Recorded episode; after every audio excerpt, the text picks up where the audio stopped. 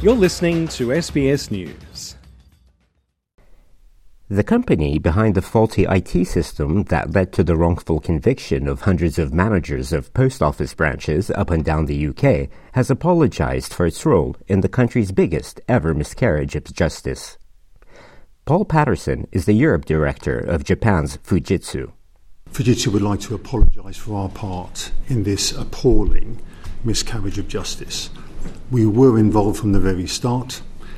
We did have bugs and errors in the system, and we did help the uh, post office in their prosecutions of the sub postmasters. For that, we are truly sorry. To your question, Chair, around our ethics, I believe we are an ethical company. The company today is quite different to the company in the early 2000s, and clearly we need to demonstrate that both to our customers, to government, and to the wider society. Fujitsu also committed to offer money to compensate those affected. Mr. Patterson told a committee of politicians that the company has a moral obligation to contribute to the fund seeking to recompense those sub postmasters who over decades suffered from the failures of the Horizon accounting system.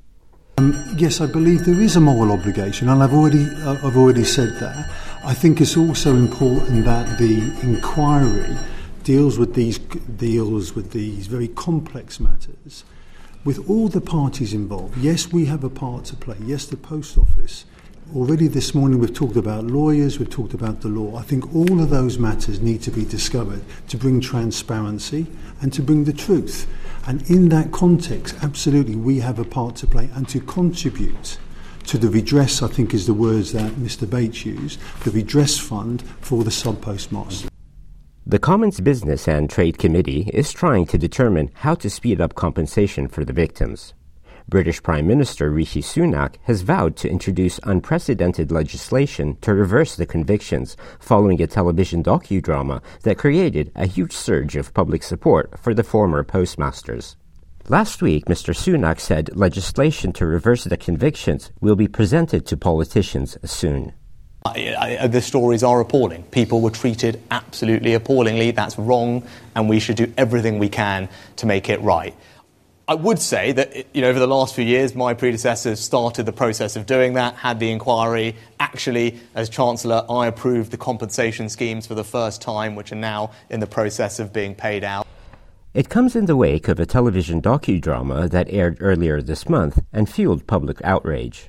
The ITV show, Mr. Bates versus the Post Office, tells the story of branch manager Alan Bates, played by Toby Jones, who has spent around two decades trying to expose the scandal and exonerate his peers. Mr. Bates told the inquiry that he was frustrated that financial redress is taking decades.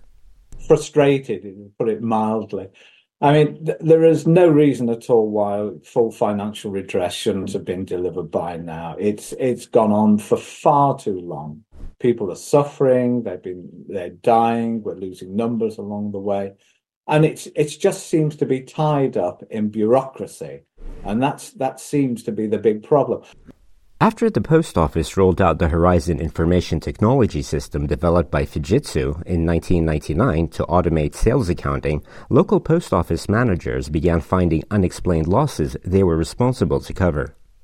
The state owned post office maintained Horizon was reliable and accused branch managers of dishonesty. Between 2000 and 2014, around 900 postal workers were wrongly convicted of theft, fraud, and false accounting, with some going to prison and others forced into bankruptcy.